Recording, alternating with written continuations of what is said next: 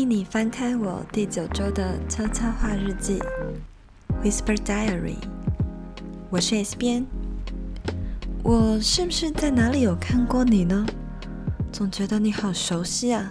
不管是你的外表，或者是你说话的方式，还有你的那些小动作，就一种说不出来、一见如故的感觉。外面正在下着暴风雨，你赶快进来吧，和我聊聊你是谁。从哪里来？又是怎么知道这个秘密基地的呢？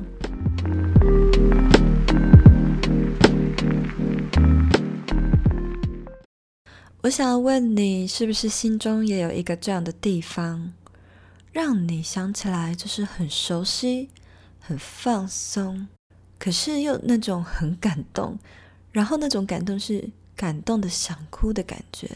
我的心中呢，就有一个这样子的地方。今天我想要和你分享我去冰岛旅行的体验，可能不会分享很多旅行上的小细节，比较多的是情感面的分享。我有点忘记之前在直播或是在音频里面有没有跟你们分享过我对于冰岛的情感。不过如果你是很早期就 follow 我的甜甜圈，应该就有发现，在我一开始的版面有分享过几张在冰岛旅行的照片。还有短短的小日记。今天我想要用说话的方式跟你分享我在那时候的体验，还有一些心境。其实我一直都很喜欢没有人类的地方，就我是一个蛮怕人多又怕吵的人。小时候我印象很深刻，就国小不是都会有那种社会科的作业吗？他有一堂课就是要求妹妹要在她的作业里面写下家人的那个口头禅。很好笑的是，她写到姐姐的口头禅的时候，我的口头禅上面写的是安静，因为我太常叫别人要安静，怕吵到什么程度呢？有一次我在家里，就是书房里面用电脑。然后我妹进来，我就跟她说：“你把门关起来，外面好吵。”结果他就跟我说：“哈，什么很吵？但是外面没有人呢。”瞬间他觉得很可怕，但我觉得还蛮好笑的，就是我竟然怕吵到这种程度，就是一点点可能空气的流动都觉得很受不了。所以我现在回顾起来，可能也有一点是冰岛真的很人烟稀少，这一点呢，反而是很吸引我的一个地方。很多人在听到冰岛是没有什么人类，也没有什么动物，嗯，第一个印象都会觉得很可怕。要去吗？能生存得下去吗？天气这么恶劣，在那边开车，如果半路上抛锚该怎么办？就没有人类来救我们啦。但那个时候的我，嗯，就很想要挑战自己一次。然后刚好因缘际会，我的朋友他们有一个多出来的旅费可以使用。所以呢，我们就想好，那我们就去挑战一个北欧很贵的国家。当时我们在出发前，大家都超级紧张，因为网络上就是充斥着各种冰岛非常危险的，嗯，这种讯息，就是冬天在那边开车很容易打滑啊，容易抛锚啊，很容易陷入雪地里呀，然后，呃，大半夜你暴风雨就没有人可以来救你这样之类的。甚至呢，也有华人分享说，他们抛锚，结果，呃，付钱给。道路救援就花了台币两三万块这样，所以我们在出发前是各种害怕、各种猜测，但又对于这种恐惧的感觉觉得非常非常的兴奋。出发前我们也觉得说，好吧，我们也不用先买网路，就到当地再说吧。就很像是我去各个国家旅行一样，我喜欢到当地去处理当地的事，就跟别人比较不一样吧。我就是比较反骨，而且我喜欢融入当地的那种感觉。那时候有查到资料说，哦，好像在冰岛的飞机场，就是可以买他们的信用卡，这样就有网络。结果呢，呃，一下飞机我就冲进去那个机场里面的超市，怎么翻都没有 SIM card。然后我就问那个超市的店员，他就说：“哦，没有啊，我们的 SIM card 卖完了，而且已经很久断货。”我想，天哪，这到底是什么样的国家？竟然 SIM card 可以卖到断货，然后还不进货。所以你们知道吗？我们就这样子旅行了十四天都没有行动网络。我们唯一有网络的时候，就是到小木屋或者是到住宿的 hotel 才有一点点微薄的网络。刚开始没有网络的时候，我觉得非常非常的紧张。那个时候呢，我还 还在工作嘛，所以就一直很害怕落掉同事的讯息或什么。然后刚好手上卡着就是一个路跑的专案，结果没想到却因祸得福。差不多那个担忧的心情在旅行的第二天完全的就消失了。我们一路上开着租好的车，在一片雪白的公路上，你完全看不到公路与雪地的分界线，它就是一片很广大银白的世界。冰岛的天空很多变，有时候是紫色，有时候是粉红色，有时候是独角兽的颜色。在那样子的公路上奔驰的时候，地上的雪就会不断的喷起来，那种感觉还有那个视觉冲击，非常的奇妙，就非常像你的车子是漂浮在一个银白的没有重力的世界里。他们的白天很短，一下子就黑夜了，所以我们每天都要去把握那五个小时很珍贵的日光的时间。一开始我们觉得没有太阳是一件很可怕的事情。但是渐渐到了第三天、第四天，你会开始慢慢期待黑夜的到来，因为呢，我们都想要看见奥若拉女神的出现。我们就照着 Google 上面那看起来一点都没有什么帮助的指示，就这样子误打误撞找到了自己的小木屋。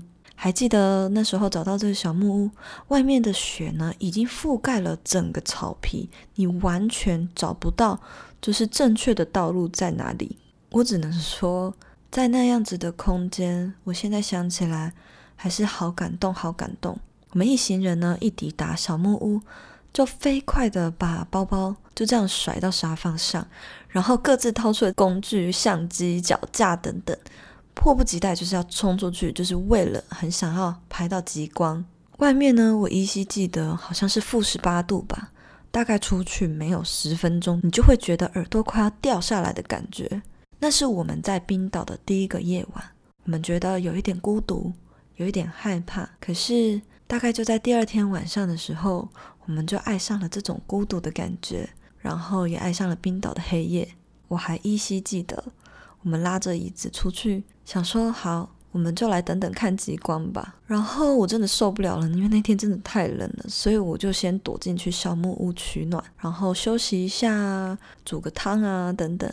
我的朋友就在外面突然大喊说：“赶快出来哦！”我就走到外面去看，发现真的有一条绿色的光，慢慢慢慢从远方一直不断往我们的方向延伸过来。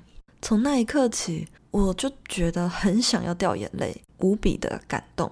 我就这样子站在雪地里不动了很久，一直很兴奋的说：“我终于看到了那种感觉，不知道你们能懂吗？”接下来呢，更神奇的事情发生了。我回头一看，另一边的天空竟然出现另一条会跳舞的绿色极光，那个感觉就像是人家说的欧若拉女神的裙摆。就有人说，如果你同时能够看到不一样类型的极光，然后你也看到了极光大爆发，那一定是因为你们的心很纯粹，一定是因为你们做了很多好事，你们是一群好人，人品非常的好，才能够看到这样的景象。所以我还记得那个时候，我很像是在一个户外的大电影院，在小木屋旁边的雪地里，就这样子呆呆的。站着，然后头一直看着天空，好像在那一刻，你突然觉得，身为人类，身为在冰岛的人类，是一件好幸福、好幸福的事情。过了那天晚上，隔天的白天，我们都一直觉得那好像是一场梦，就是一直觉得很不可思议。我突然明白了，那种不被打扰、没有噪音的地方，让我的心变得好平静。然后呢，我们就去挑战了爬冰川。不过爬冰川的故事呢，我在这里就先不讲，因为我比较想要跟你们分享的是我当时心境上的感受。不晓得生活在大都市的你们是不是也会这样子，就是会觉得眼前这么多的选择，让你觉得很累、很麻烦。原本我们预想的富足，好像是生命中就是要有各式各样的选择，或者是说你拥有一项资产不够，你必须要有很多样化的资产。我们常常觉得这些东西还不够，要很多种，要很多样，那才叫富足。但我在冰岛体验了另外一件事情是，他们经常食物就只有一两种，然后他们的小吃可能就只有一种。他们的店家可能也只有一种，他们的加油站可能也只有一种。在这样没有什么选择的情况下，我觉得好开心，觉得很快乐，然后觉得心灵上很富饶、很满足，因为我不用再做选择，因为每一个选择都会是最好的选择。当你没有那么多有的没的杂七杂八的杂念在你面前的时候，你的每一个选择都是人生中最棒、最幸福的选择。因为在那样子的雪地里，就是没有东西可以挑，你只不过是吃了一口薯条，或者是吃一个简单的热狗汉堡，就觉得那是世界上人间中最美味的食物。然后你可能会说，那你回台湾之后，应该就不会想了吧？不，我会跟你说，冰岛的热狗跟薯条，应该是我觉得目前为止吃过最简单，可是却最美味、最难忘的食物。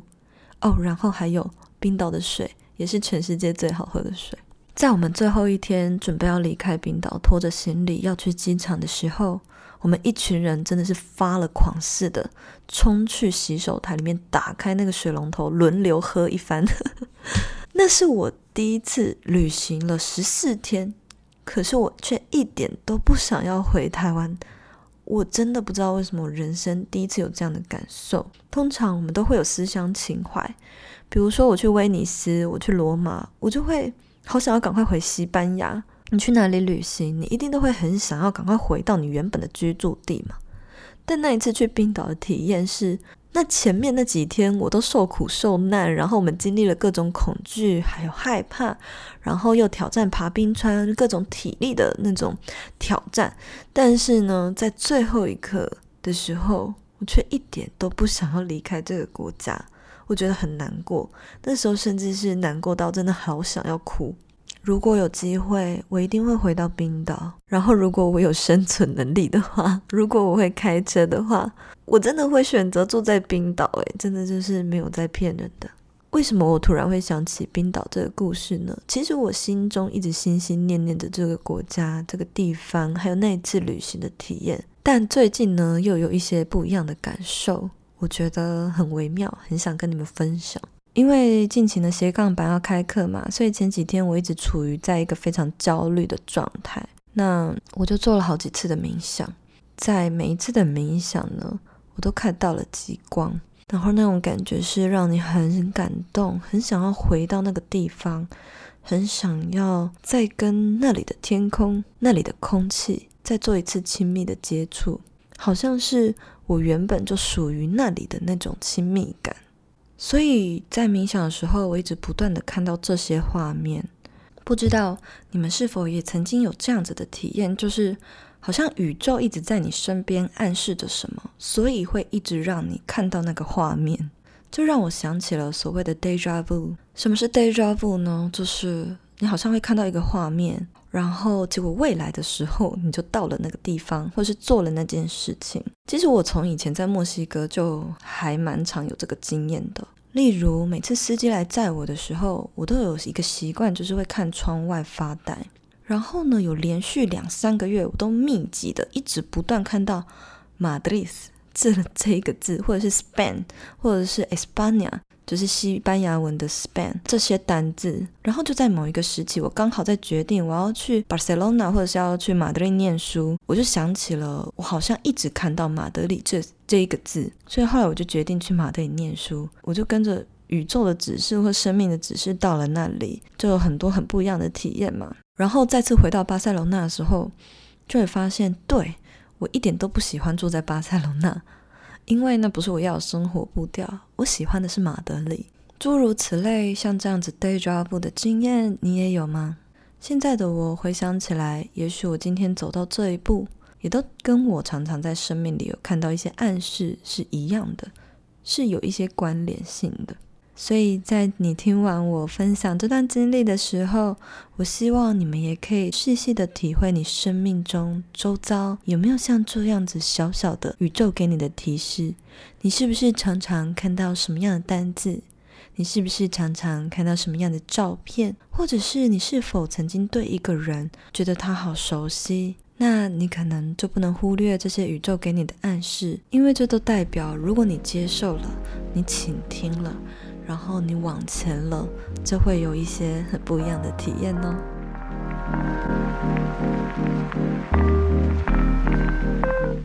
好啦，外面的暴风雪应该已经停了，我看你也蛮累的，赶快回家休息吧。之后如果我又出现在秘密基地，欢迎你随时来找我聊天哦。